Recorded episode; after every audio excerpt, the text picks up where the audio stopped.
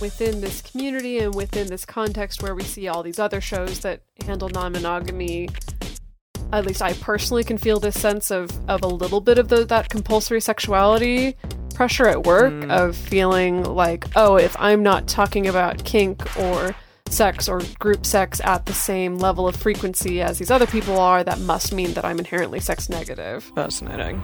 If you're happy with the same old ways of dating, If you enjoy sucking at communication, and you have no desire to improve your romantic life, then our podcast might not be for you. but if you want some out of the box ideas to deepen your current relationships, broaden your sexual horizons, develop a better understanding of yourself, or learn more about non monogamy, Then you've come to the right place. I'm Jace, I'm Emily. and I'm Dedeker. and this is the Multiamory Podcast.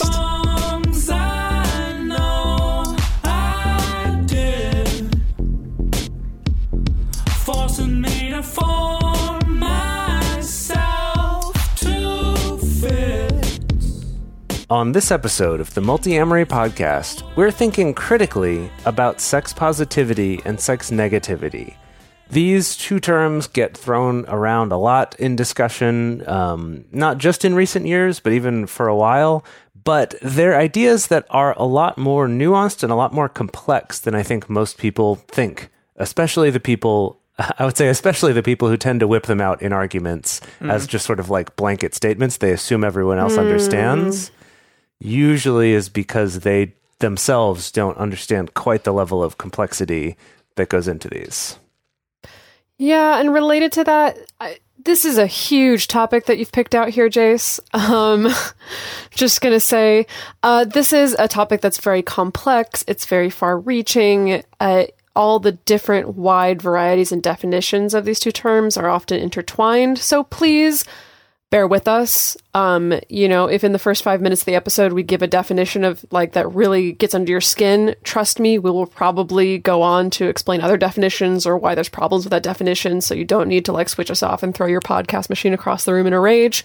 Wow. Um, unless that's unless that's going to bring you some joy today. Um, but I guess don't call us up to pay for your cracked screen.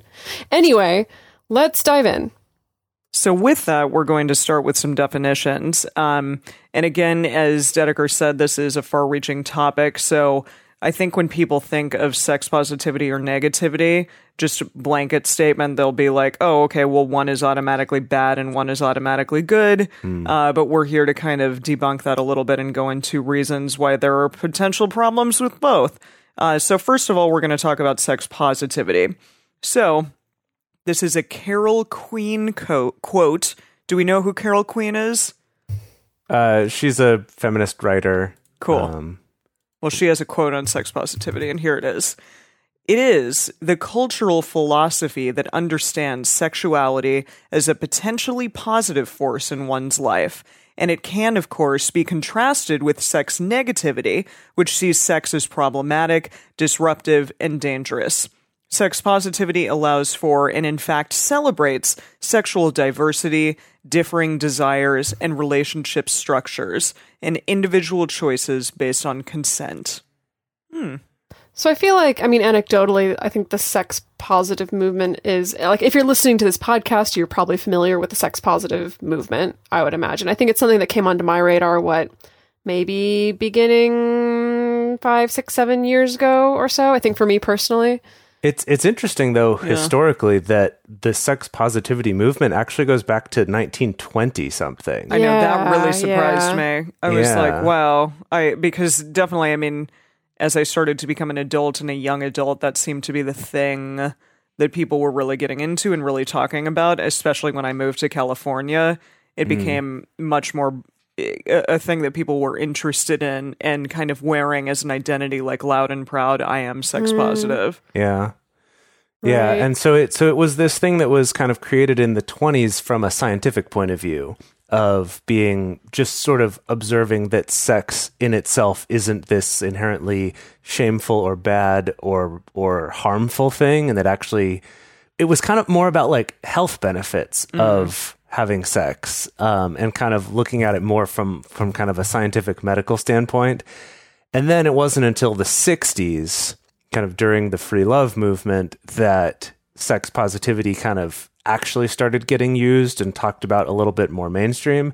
And then, like Dedeker and Emily were saying, it's kind of more recently, I think largely because of, um, you know, poly communities and kink communities and stuff being able to get together more because of the internet, that that has then kind of spread even more and become something that maybe more people have access to learning about or, um, or, or at least have heard at some point, have heard someone talk about. Yeah. Yeah.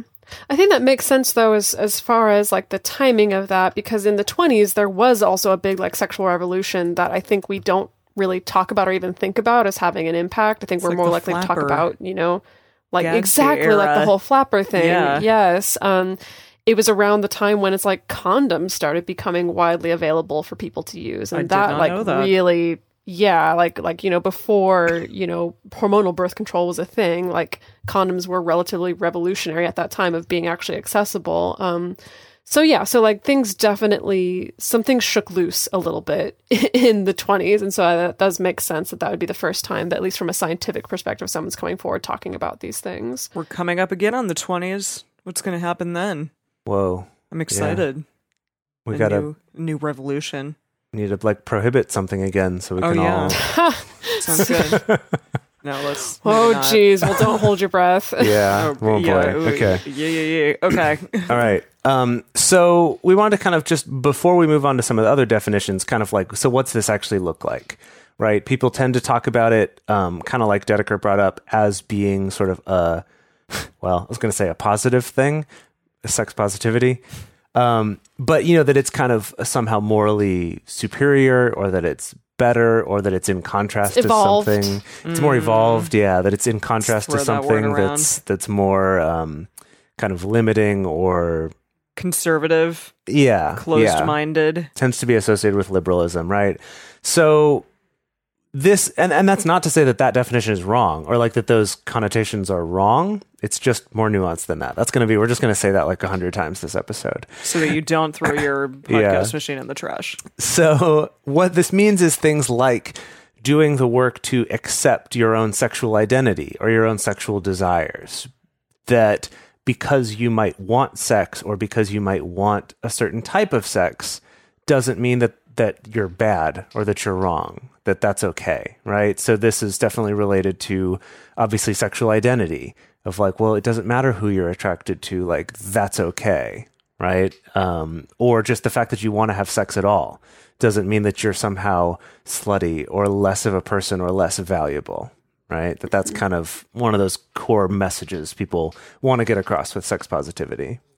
Yeah, it may also mean, you know, choosing to communicate about sex openly and proactively. So instead of carrying like shame and secrecy around the way or, you know, avoiding talking about sex, especially, you know, talking about sex with the person that you're having sex with, um, it may be, you know, kind of doing the work to let go of some of that shame and some of that negativity so that you can have these very open, proactive, mature conversations around sex in general. It can also look like calling for an end to things like slut shaming, even rape culture. Uh, it can get, you know, very big and intense on that as well. I mean, gosh, I think about how when I was my like second or third partner that I ever had in my life called me promiscuous because at the age of like 20, I had already slept with three people. I just, yeah. Well, But you know, it is that idea of like, oh, you know, well, you're promiscuous, you're a slut because of X, Y, Did and Z he- thing. Did yeah. he sing that Nelly Furtado song to you? Which one? Promiscuous Girl. the promiscuous, Promiscuous girl, of course. Wait, Nelly Furtado sang that? Yeah. yes. Didn't she also do "I'm Like a Bird"? Yes. What does that have to do with anything? I don't know. They just seem like completely different people there. But okay, never mind. Yeah, it was kind of later. It was later in her career. Well, she I mean, did the indie shit, later. and then she did the like not indie shit. Yeah. I see. okay. Well, yes. So those things can also be a part of uh, sex positivity. Well, I think I think part of what like to to go off of what you were just saying, Emily, is that calling someone promiscuous that that, that that's a bad thing, right? This is something that comes up a it lot in like bad. oh, of Yeah. course, no, and that's and, and he meant it as a bad thing. Yeah, dick. Um, yeah. But like in in like when you listen to people like um, Dr. For Chris, Dr. Christopher Ryan uh, talk about sexuality and humans potentially being not monogamous by nature, one of the things that comes up in that research is talking about humans or other animals as being promiscuous as more of just a statement of fact of Yeah. like they have sex with multiple people and that it's not um, you know just this exclusive pair bonding thing and it's not something that's only done for procreation I see. So that word can mean different things, but often when like people again they they qualify like promiscuous as like this is a, not a good thing. This is a bad thing. yeah yeah like we have that connotation with it Absolutely. Well, I feel like that's been kind of what's driven the movements that we saw a few years ago of like reclaiming the word slut, for mm-hmm. instance. Mm. You know, of like, yeah, this is a word that's been used with this very, very negative connotation, but part of the sex positivity like movement is going to be to reclaim this word and be like, yeah, being a slut is okay. Having sex with a lot of people is okay. Or honestly, even just having sex with more than one person is okay, or just wanting sex at all is okay. And mm-hmm. that was kind of what was behind reclaiming the word slut, which I think, I, I mean, understandably, people have mixed feelings about. I definitely have mixed feelings about, you know, reclamation of certain words, but that's mm-hmm. not what this topic is about today. Interesting. yeah. Yeah. Well, yeah, and there are a lot of other ways in which these things for sex positivity can be applied in real life, but definitely if you want to look up more, if you want to be like, am I doing this thing? Then you can Google that shit for sure. then you will find a lot. Yeah. Um, yeah. So something that we did want to acknowledge here before we move on to talking about definitions of sex negativity um, is we wanted to acknowledge sex moralism. Which and I was like, what is that? Right. Well, we've we've talked about it on this show in the past as meaning um, kind of giving a moral judgment to sex of being bad to sort of differentiate that from some of the sex negativity we're going to talk about later. Um, but actually, in researching this episode, it's really that sex moralism is kind of a whole field of sexual ethics and sort of a whole study of ethics as it relates to human sexuality and sexual behavior. So sexual moralism isn't isn't exactly the way we've used that term before. Um, it is kind of more this like field of study, and there's actually, if you look it up, there are some really interesting, very heady, somewhat dense Very heady. articles out there on this topic, um, but that actually are are pretty interesting. But we did just kind of want to acknowledge that fact that we'd sort of used that term to mean something a little bit different before, um, but that it is actually sort of a whole field of of ethics and philosophy, I guess. Yeah. Would you call them sex thicks?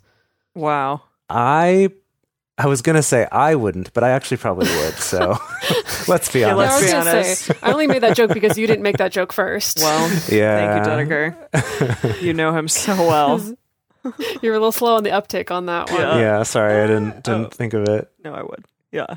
No, I think, I mean, ethics in general is already just such a deep topic. And if we go into the nuances of relationship ethics and sexual ethics or sex ethics as well, um, there is definitely a wealth of knowledge. But yeah, we just kind of wanted to throw a bone here because sometimes sex moralism gets tossed into this debate also as a label, um, like especially labeling someone as being like sex moralistic. Um, like maybe someone who places a value judgment on whether sex is good or bad. Um, which is a little bit separate from I think the actual like study and analytical discussion of sexual morals. Well, can I ask, like, when we were researching this, you sent out the article regarding sexual moralism and religion.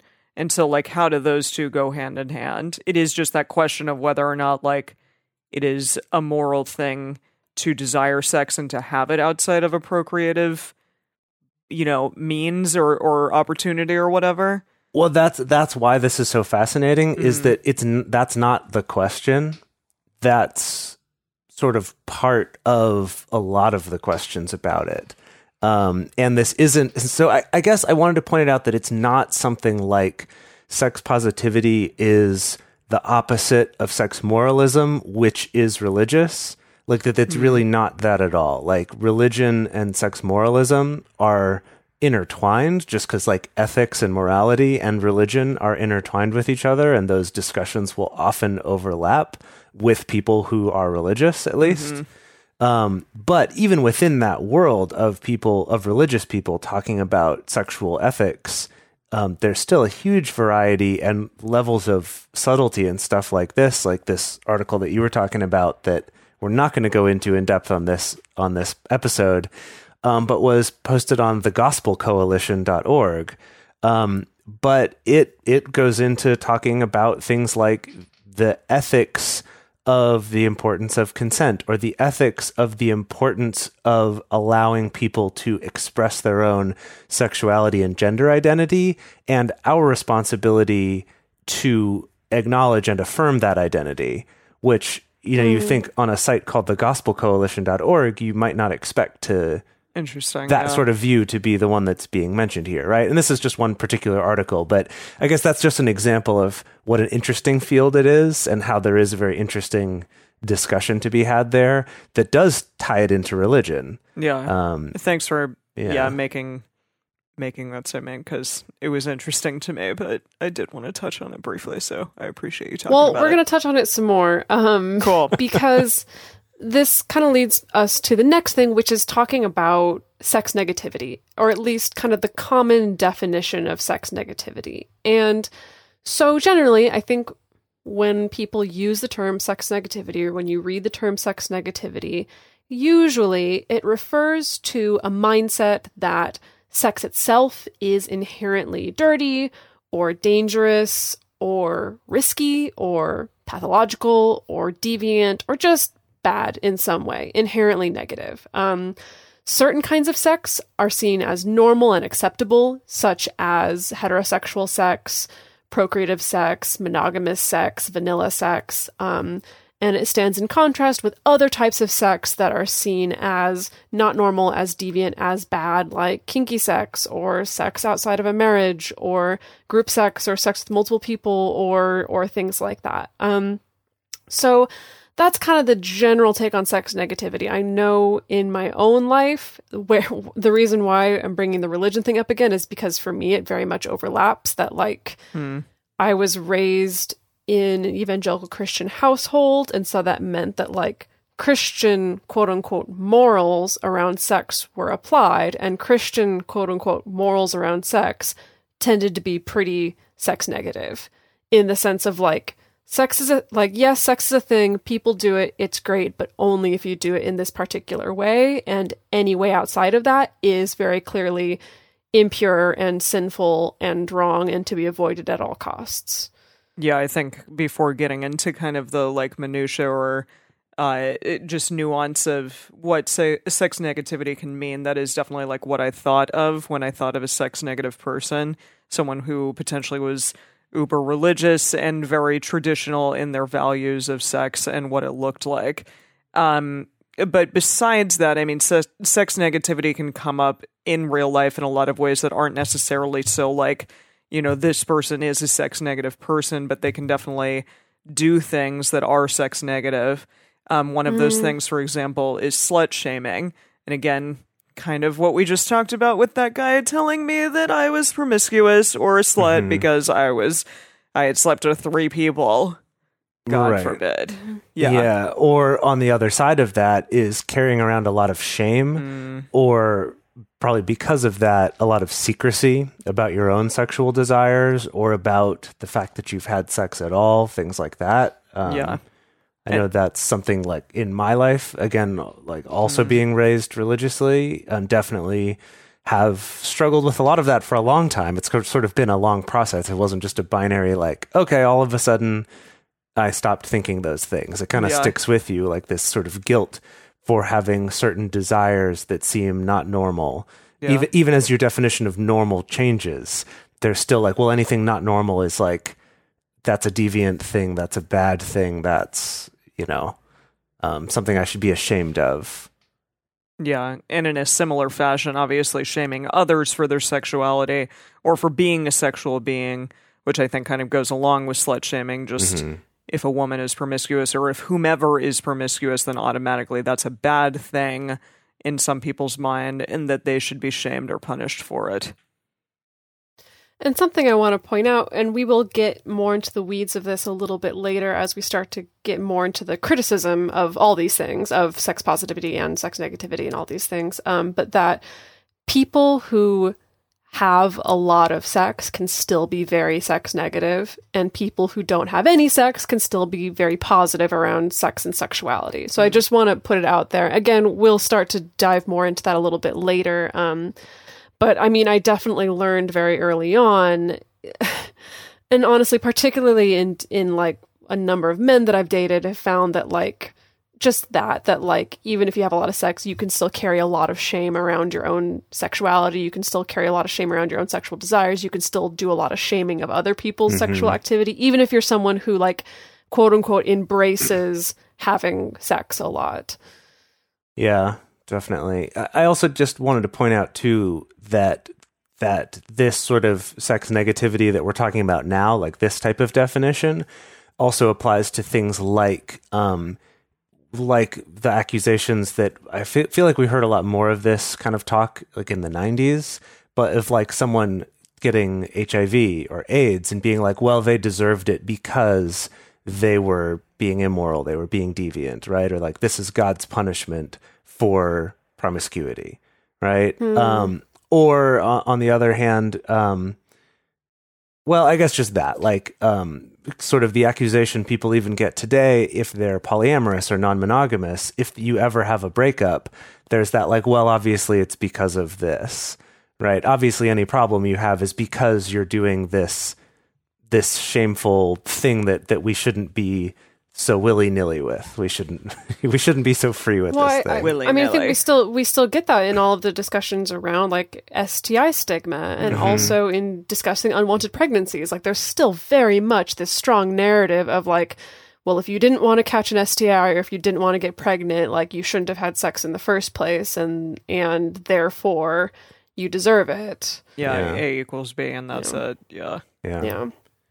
So I feel like, you know, anyone who's even been remotely on the fringes of this kind of world understands these kind of more quote unquote textbook definitions of sex positivity and sex negativity. However, specifically with the term sex negativity, this is not the only way that this term is used. And that brings us to talking about sex negative feminism. And now, personally, I think for many years, when I just heard about the idea of sex negative feminism, I really just kind of mentally threw it in the garbage, honestly, because I was so conditioned to be like, oh, sex negativity, that's bad. Okay, so so that means whatever version of sex negative feminism, that's not for me. So I'm just going to completely disregard it. Um, and I went that way for several years, like not even thinking about that, not even analyzing it until honestly, like maybe six months to a year ago, I read someone's blog post where they kind of laid out very clearly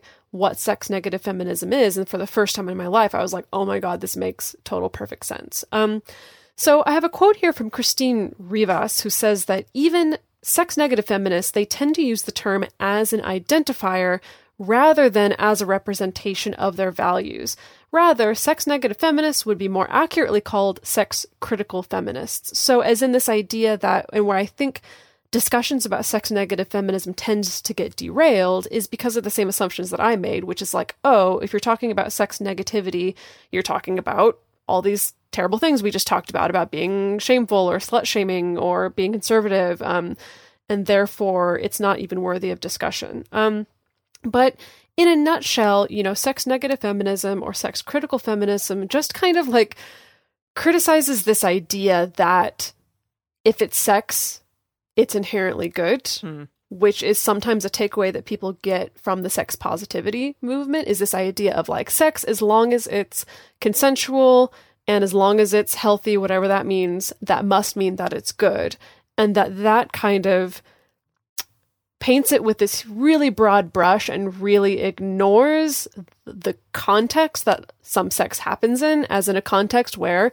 sometimes it's not that easy to get consent or where sometimes it's like there's still like power dynamics involved or where it's like even though there is consent it doesn't necessarily mean that the sex is good you know or or is like an, a positive uplifting thing. So we kind of need to dive into that too is this idea that like there is this sex quote unquote sex negativity that also refers to being critical of sex from a feminist perspective Yeah, and and like it's interesting in some of the stuff we were reading for this episode. of of people mentioning like, well, part of the reason for using the term sex negativity instead of something else like sex negative feminism is because it does get attention. Yeah. Right? It does get that like, what? What are you What is talking this? about? This seems like an oxymoron. Yeah. Yeah. Um, but I do think it's interesting though that that that quote that Dedeker read there that it's not meant to be a representation of their values. It's not like I'm judging sex to be negative. It's more just like, hey, I'm not so sure about everything that's getting said within sex positivity. Let's pump the brakes here and let's look at this a little more critically. So I actually Yeah. do really like sex critical um, as as kind of a, a better way of describing that maybe. Yeah. Um, for example, uh, one thing that is brought up in some of the articles about it is this idea of compulsory sexuality. The idea that within sex positivity, which grew out of this backlash against being shamed for sex or being told you're not allowed to want it and be a good person or you're not allowed to have it and be a good person as a as a response to that sex positivity and sex positive communities can be kind of all the way on the other side of like you have to be having sex. Like the more sex you're having the more positive value you carry within that community. The more like a real you know sex positive person you can claim to be if you're having more sex which hmm. in itself is really devaluing people who are for example asexual or maybe just for whatever preference of their own don't want to be having a lot of sex um, and so there can kind of end up on the flip side this thing of actually um, you know disenfranchising or hurting or kind of leaving out or even shaming people who don't want to have sex or just don't have a drive for that Yeah. Yeah, well, if we can get this into a little bit of a meta discussion, I know we've had so on this show, we don't talk about sex a ton. Like w- like we do. Like of course we acknowledge it, but like we don't I think compared to a lot of other podcasts that handle the topic of non-monogamy or polyamory, often they tend to be a lot more kink focused or their imagery tends to be a lot more kink focused or there tend to be a lot of shows out there that are just swapping stories of these threesomes or group sex nights that we had and what was that like and and that's never really been our show and i know privately the three of us have had discussions around like are we sex negative? Are we like are we secretly sex negative? Are, are we like all repressed about our sexuality and that's like why we don't talk about it a lot or don't want to share these you know these uh sordid tales on the show? And i you know upon examining it like i don't think any of us are are sex negative in the way we first described as in like being really repressive and secret secret and, and shameful about sex because all three of us are having sex and having a good time um Yeah. and pretty okay with our sexualities and how those are shaping up. Um, however, I do feel that within this community and within this context where we see all these other shows that handle non-monogamy, at least I personally can feel this sense of of a little bit of the, that compulsory sexuality pressure at work mm. of feeling like, oh, if I'm not talking about kink or sex or group sex at the same level of frequency as these other people are, that must mean that I'm inherently sex negative. Fascinating. and that and that there's a negative like value judgment that goes with that Yeah. Which is kind of exactly what we're talking about right where it's like it's flipped all the way back around Yeah, totally. where now like if you're not doing those things there is kind of this negative like value judgment on you as a person like you're not you know Yeah, I don't know Yeah, what- I think I've yeah. I- I've also come up against even just in my personal life. Sometimes I've come ac- up come up against this idea that if you don't want to dive into sharing like all the juicy details of your last hookup, like if you Hmm. don't get joy from those kind of conversations, then it must be because you're repressed in some way. oh that's interesting yeah hadn't thought about it that way specifically Which sometimes, I mean, of course, it, it creates a mind trip for me because sometimes I'm like, am I repressed? Is this all my my sex negative Christian upbringing that's that's causing this? But then sometimes I'm like, no, I don't think so. I just kind of like to be private, and I also Yeah. don't have that that exciting of stories at the end of the day. yeah, it's like eh, nobody will care. It's pretty normal. Uh-huh. yeah, I mean, obviously, like vanilla doesn't necessarily mean, or more vanilla or whatever, doesn't necessarily mean that one is sex negative.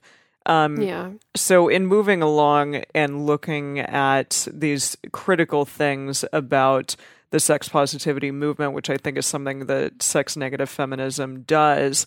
Um, it's looking at patriarchy and how patriarchy still shows up in the bedroom in a lot of ways, even if it is consensual sex. Uh, and also that it's not that patriarchy can show up even in non heterosexual relationships.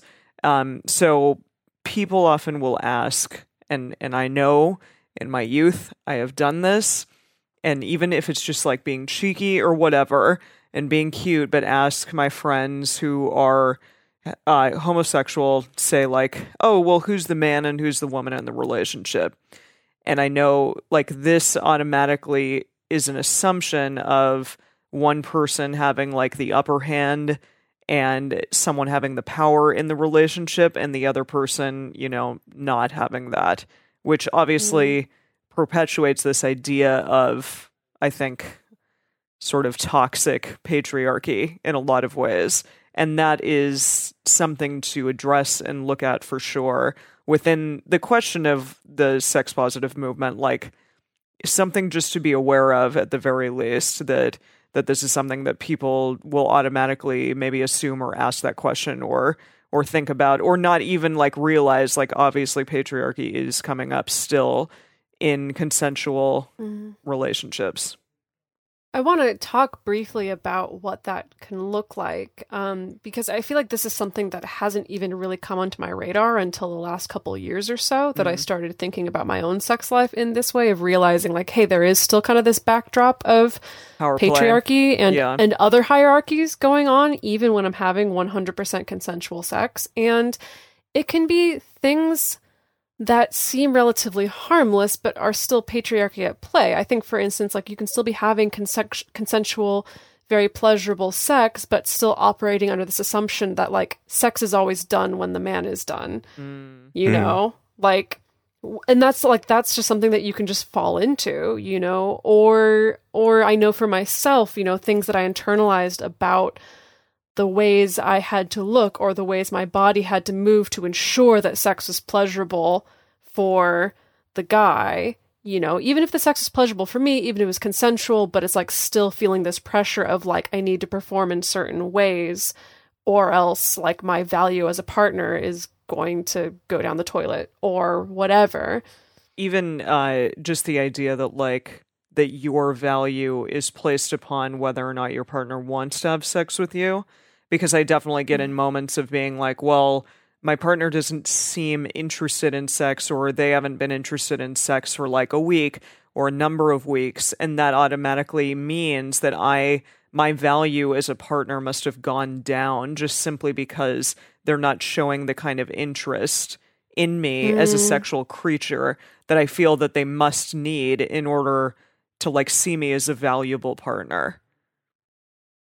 Yeah. Oh, and I, I just to hop on that, that's so interesting because it's like you could look at that and be like, oh, well, like M Emily is so sex positive that like sex itself is this positive thing, and so therefore when there's an absence of sex, then there's like a problem. Yeah. You know, and so mm. that feels like that can be like a weird kind of But it's far more nuanced than that. Yeah. yeah, it's like why does my worth have to be whether or not I am desired as a sexual creature? Like that ultimately like my desire as a or my uh, worth as a human is so much more than that. right. Yeah. Yeah. So I think this also ropes in ideas around consent because, again, and again, I mean, consent in itself, also this huge topic that now has become like so prolific and there's so many people talking about it and it's great. But um, it also is kind of intertwined with sex positivity and sex negativity in a way that, again, and I'm sorry to keep using this word that is nuanced and complex and isn't just this black and white thing. Um, and there's kind of this idea that like consent itself, you know, we've seen all the like making asking for consent sexy or like asking for consent is this really sexy thing that maybe it shouldn't necessarily be deemed as a sexy thing. Like maybe your partner asking for consent shouldn't be something that's super exciting to you. Rather, it should just automatically be part of the conversation. like it's not, you know, it's not this inherently good or bad thing. Um, I know I've experienced this. I know I've talked to some other like patrons in our Patreon group about this phenomenon, but um like a I want to say like over a year ago, the last time I was in a situation where I was like facing the possibility of having sex with someone new and the fact that this person did not at all pressure me for hmm. sex like before I was ready like it wasn't even put on the table like I didn't even have to like say no or anything. I, at that time I was like so bowled over. I was like wow this is so amazing. And then also like the next time that like it was you know this person was really good at asking for consent and being really on top of it and like really you know being very aware. And I was just again so bowled over like oh my god this is so amazing and it's so wonderful and it's so great. And it took me a few months to realize like okay that was great but shouldn't be like this person wins 5000 points because they asked for consent.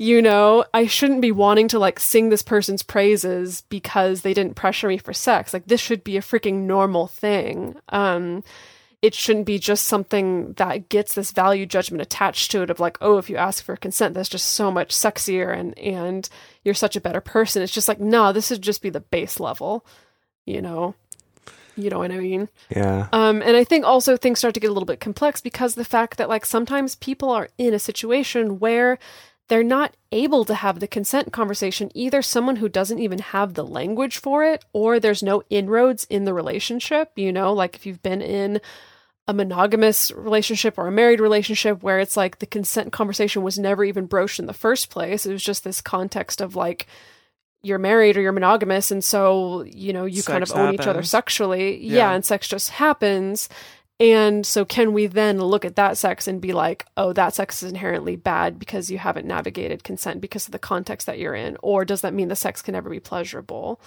Yeah, I thought this this was one of the most interesting things when we were researching this episode compared to when we've had conversations about this on the show in the past was was this one was kind of pointing out that if sex positivity is saying that like sex is a good thing as long as it's X, Y, and Z, right? Like as long as it's, you know, consensual between adults, you know, free will, whatever, right? It's like if it's those things, then it's good.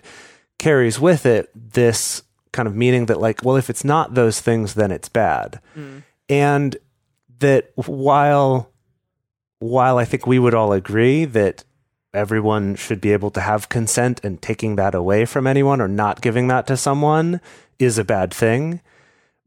But if you're just going to say blanket like any sex that's not that is like a bad or like less valuable thing, say you take the example of someone who has been she she was married for 20 years in a monogamous relationship where like sex was the expectation. She didn't really have the chance to consent to that and but she enjoyed it some of the time, maybe a mm-hmm. lot of the time, right? Maybe she enjoyed it, but it wasn't consensual. That within the world of sex positivity and the way people talk about sex, that person could end up feeling like, okay, so all of that pleasure that I had is not valid. It's somehow less valuable mm-hmm. because I didn't consent to it. So again, it's like not not trying to paint with this big broad brush, like not making this so clear cut black and white. Like if it follows these rules, it's therefore good, and if it doesn't, it's bad or it's less valuable. It's kind of acknowledging the fact that there's a lot more dynamics at play here, like all the stuff that both of you have brought up Yeah. here. Like Yeah. there's a lot more subtlety involved, and you can't just kind of go, here's the rules, and as long as you follow those, everything's great. And if you don't do any of these, then it's inherently bad. With Lucky Land slots, you can get lucky just about anywhere. Dearly beloved, we are gathered here today to. Has anyone seen the bride and groom? Sorry, sorry, we're here. We were getting lucky in the limo and we lost track of time. No, Lucky Land Casino, with cash prizes that add up quicker than a guest registry. In that case, I pronounce you lucky. Play for free at LuckyLandSlots.com. Daily bonuses are waiting. No purchase necessary. Void where prohibited by law. 18 plus. Terms and conditions apply. See website for details. For a long time now, we've been fans of adamandeve.com for getting sex toys or lingerie or accessories, things like that. It's uh, just a fantastic resource with a huge selection. And now, not only do we have a fantastic offer, but we also have a promo code that will work on adammale.com and evestoys.com, which are their sites specifically for LGBTQ audiences. And our code is fantastic. It's 50% off of almost any item in the store and free discreet shipping when you use our code MULTI. Yes, we love adamandeve.com and have for years. They are our oldest and longest sponsor, and they just keep on giving great gifts to us and to our listeners. You can bring more pleasure and satisfaction into your bedroom by going to adamandeve.com, adammale.com, or evestoys.com and select any one item. It can be, you know, an adventurous new toy or anything you desire, something fun, something sexy, whatever sounds good. So just enter offer code MULTI at checkout and you'll get 50% off almost any item plus free shipping. That's multi, M U L T I, at adamandeve.com, adammale.com, or evestoys.com. This is an exclusive offer that is specific to this podcast, and it's better than any offer that is currently available on their site. So again, use code MULTI to get you not just the 50% discount, but also the 100% free shipping. Code M U L T I.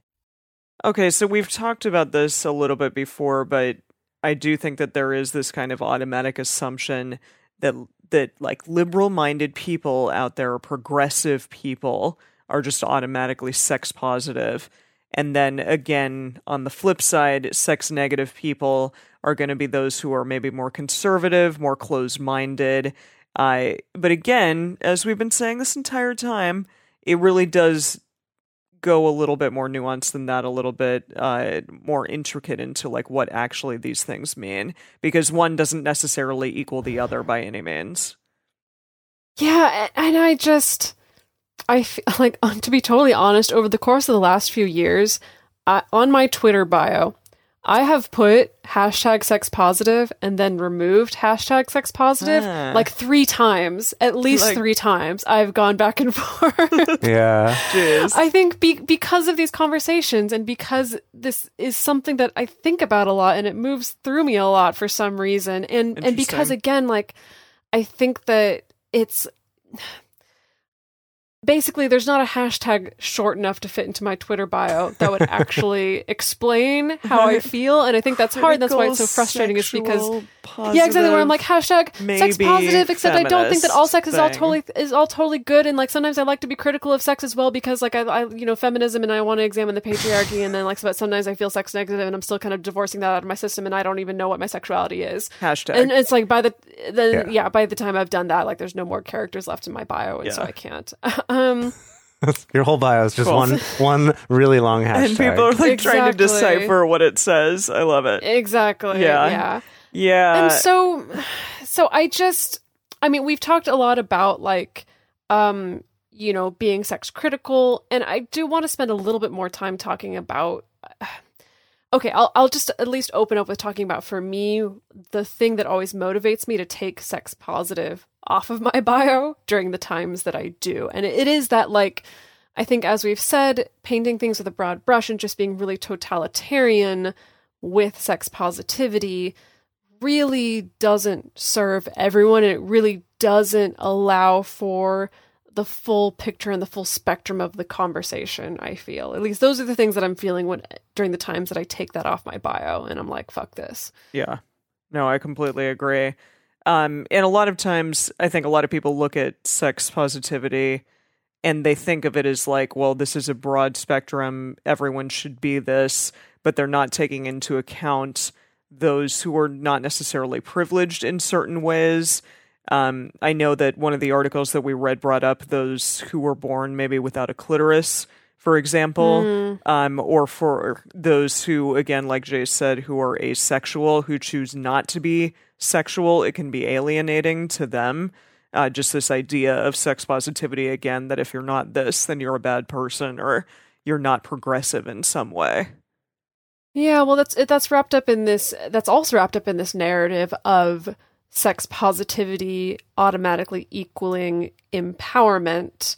Uh, sp- usually it's packaged as empowerment for women. Um, and again where it's like you know well how is that measured? You know some people measure it in the sense of like it's the number of orgasms you're able to get from your partner or give to yourself. And and if you don't orgasm in this particular way then it's hard to measure by that particular metric. Um, or the fact that historically as we've seen you know people that aren't necessarily cisgender or white tend to be much receive much heavier punishment and backlash for being openly sexual Yeah. or they're more likely to have their sexual expression linked to their sexual identity or gender identity or racial identity um, more so than like a white person might have and Yeah. so just kind that of goes along with the wholeheartedly privilege question. yeah, exactly. So just kind of wholeheartedly saying like sex positivity is something that everyone needs to ascribe to doesn't really um doesn't really actually take into account the wide variety of experience coming into this. it's like kind of a similar discussion to talking about being out either about you know being gay or pansexual or something or being right. polyamorous Yeah. it's this like well it's one thing to just go well i did it and everyone should do it because then the world's a better place and not to take into the account not to take into account that not everyone has the same amount of safety or security that you do like the consequences aren't even for everybody No. and I think that that the sex positivity community can kind of fall into this where it's like whatever, like who cares what people think like we're just going to reclaim this aspect Right, of our like, do you, lives. just do you. And that that's not that's not as realistic an option or as safe an option for everyone. Yeah, it can be more Mm. intersectional as well. Like people have to take into account it just i again, we're going to throw that word out there again, but the nuance of it all and that uh, someone, you know, a, a trans woman of color might not feel comfortable in certain arenas uh, as like a white woman would. And saying like, well, I I don't know if I want sex in X, Y, or Z way. I may not feel comfortable in X, Y, and Z way because someone who has a certain amount of privilege that I don't have would automatically just feel super comfortable in ways that I don't. Well, I think it's it's especially like if you have any kind of identity that already tends to be hypersexualized by other mm-hmm. people, and that's pretty much it can be anything. Like Yeah, you know, anything. it can be you know women of color, it can be people who are trans, it can be people who are gay. Like it can be it's it's basically we've seen a history of anything that's even remotely been considered to be sexually deviant often gets hypersexualized either in a fetishist, fetishistic way or in a very negative way. And I've definitely seen in my own life because of being in non monogamous relationships and polyamorous relationships for a long time. Uh, at least the way I tend to feel personally is like, well, people are already assuming I'm some sort of weird hypersexual nymphomaniac. And so that means I don't feel comfortable sharing like just so casually talking about like the hookup I had last weekend or the group sex event I went to because I'm like now I'm playing into everyone's stereotypes and they're just like even more afraid of me Yeah. than they hmm. were before. And like that's also my experience as, you know, being a relatively privileged person, you Yeah. know, that even just that little sliver makes it uncomfortable for me to talk about that and to like be, I guess, what a lot of people consider to be demonstrably sex positive, I suppose. Yeah. Another criticism that comes up about sex positivity, or I guess maybe not even a criticism, but something worth discussing, is how are men involved? And this comes up in a, in a number of ways. One is that a lot of times within sex positivity, there it can be talked about as if well, kind of men aren't even part of this conversation because they're all sort of po- sex positive by nature because men are more sexual than women. That's a right. big overarching statement. Right, and one that's scientifically been shown not to be true. yeah, yeah. Um, but that is this cultural belief that we're taught, right? And so there is sometimes a criticism of the way that sex positivity is talked about is kind of ignoring a huge part of the conversation. Like it's kind of buying into this idea that sex is a gendered thing and it can tend to sort of reinforce a gender binary even um and and and i guess sort of there's like multiple directions i could go from here but like kind of one of them is what you were talking about before of that um sort of treating women like a sexual object and that that's where their value comes from and so if your partner doesn't want to have sex with you you're somehow less valuable or something's wrong with you Yeah. um, then on the other side of that, there's this other thing where, like, well, we're not even going to talk about men because we all know that they want to have sex all the time. Which is also like, yeah, feeding that idea mm-hmm. that Mhm. people's worth is how much they want to have sex, or if you're a guy, I don't know, that mm. like if you're having a bunch of sex, then all of a sudden you are more worthy. or you Right. are better. Mm. it's very much tied into your own self-worth about Yeah. how much sex you're having or at least we're, we're told that and then also if you don't want to be having sex as much if you either have a lower sex drive or are more demisexual or asexual or perhaps um, you know have had some trauma in your past or something that make you not want to just like get as much sex as possible that there's also kind of this this devaluing that can go along with that and this sort of um, I, I guess pressure to be more normal which i actually think can lead to a lot of bad behaviors um, you know it actually kind of contributes to this culture that doesn't value consent as much Yeah. because we're sort of operating on these assumptions about people. We're like, again, we're painting with these broad brushes. We're not realizing that there is a lot of nuance here um, to each individual's experience. Um, So that's that's also a criticism that gets brought up a lot um, of just kind of like, well, the way sex positivity can be talked about sometimes isn't involving the whole conversation. Uh, yeah, could we, um, I was just gonna say, I think we're allowed to use the word nuance one more time in this episode. Only one. that's it. Only one. and that's it. That's it. And I won't even take it. I'll let it. I'll let it just float around for either of the two of you Oh, to take it. Okay. Um. Well, but here's a question uh, that I think you know needs to come up: Is it possible to have an idea or carry this idea of sex neutrality? Like, See, is and that I something? Is that a definition that needs to be written? Is it even a thing that could possibly exist? yeah, and I expected like there to be some sort of research or something done on this, but It doesn't exist. Exactly. It, I- did, I it- we tried. didn't There's seem nothing. to find any. So I don't know. I think I like the definition of like being sex critical, critical of sex, critical of the way that sex is presented to our culture, especially the American culture, the one that is, uh, I think, puritanical in many ways, and obviously like highly patriarchal in many ways still uh, and just looking at everything critically with a critical eye. Well, so see, so that's the thing. So then I did think maybe I put hashtag sex critical Oh, I like that. in all my bios. Do it. And at first I was like, well, I don't know how I feel about that because I get this image of me like in the bedroom with my partner with a clipboard and giving just a lot of criticism, which doesn't sound very sexy. Oh, but then sometimes I'm like, but to be fair, like those are kind of the thoughts that go through my head sometimes is wanting to kind of step back and like take a look at what's going on here sexually and how do I feel about it and what are the good parts and the bad parts and I don't know. Well, I do like sex attaching critical, a though. critical eye to most things, I think, is probably good.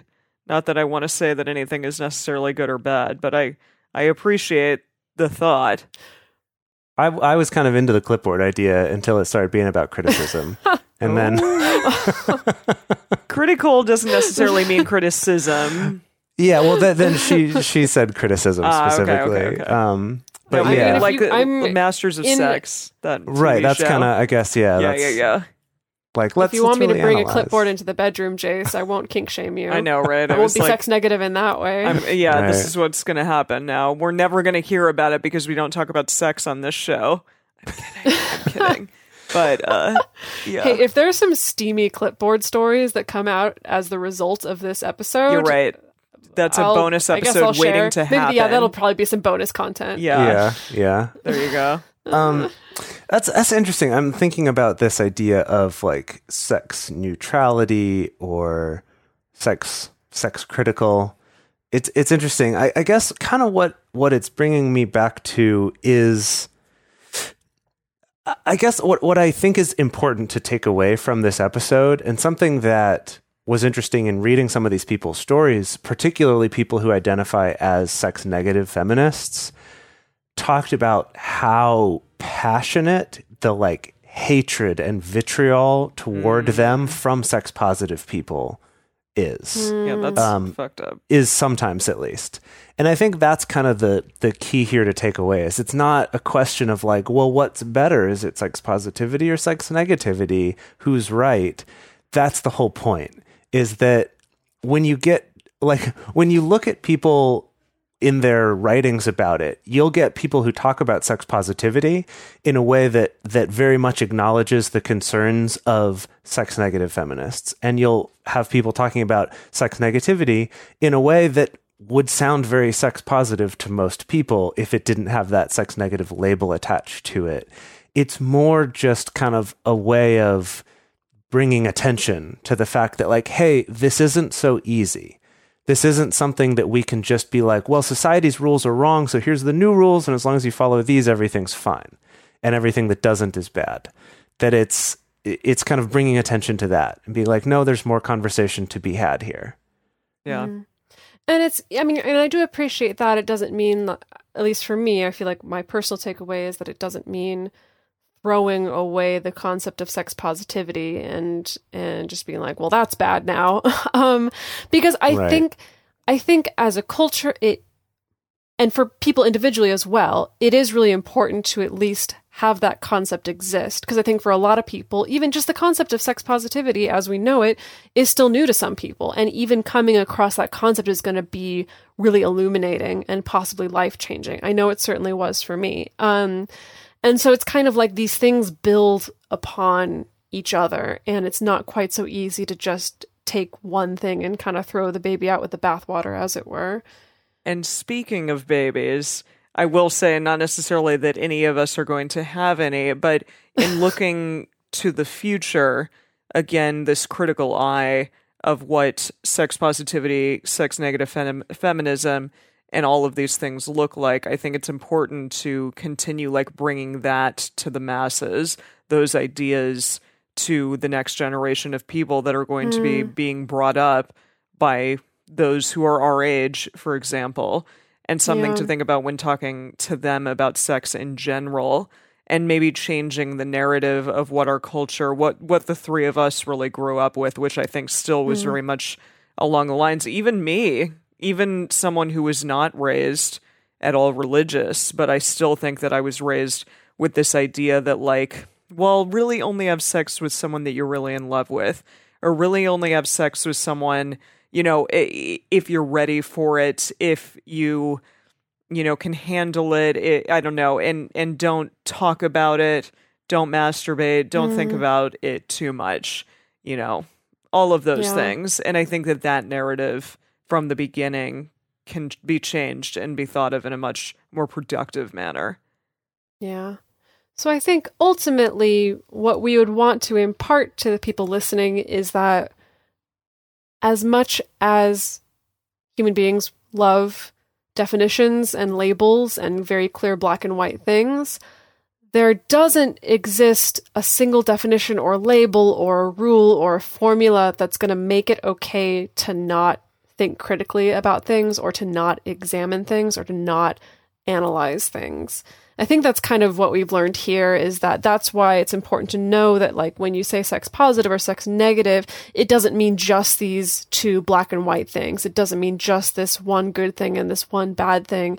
It's um a lot more expansive. And that's okay. That's actually a good thing. It's actually good to have something that's expansive and that does make you think about things and, and weigh up pros and cons and think about different situations. Um even though maybe it feels like it's harder because we can't just like put a label on something very easy and then be done.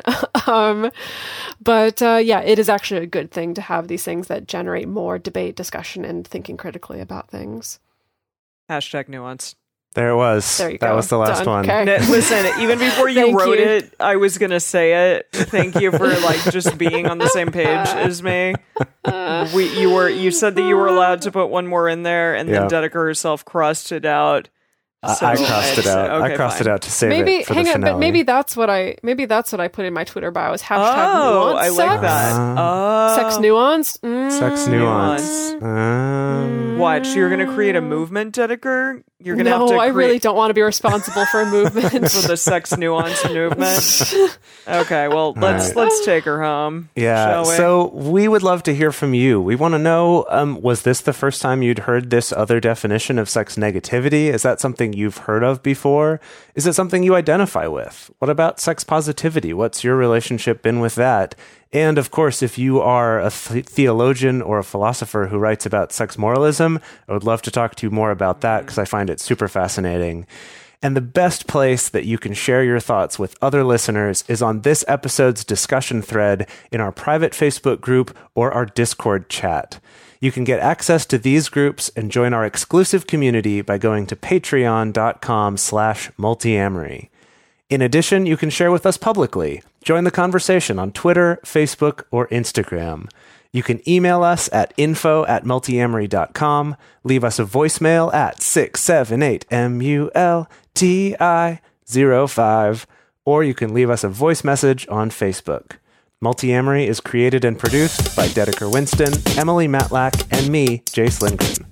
Our episodes are edited by Mauricio Balvanera. Our social media wizard is Will McMillan. Our theme song is Forms I Know I Did by Josh and Anand from the Fractal Cave EP. The full transcript is available on this episode's page on multiamory.com. Hey guys, it is Ryan. I'm not sure if you know this about me, but I'm a bit of a fun fanatic when I can. I like to work, but I like fun too. It's a thing. And now the truth is out there. I can tell you about my favorite place to have fun Chumba Casino. They have hundreds of social casino style games to choose from, with new games released each week. You can play for free anytime, anywhere. And each day brings a new chance to collect daily bonuses. So join me in the fun. Sign up now at chumbacasino.com. No purchase necessary. Group. Void were prohibited by law. See terms and conditions. 18 plus.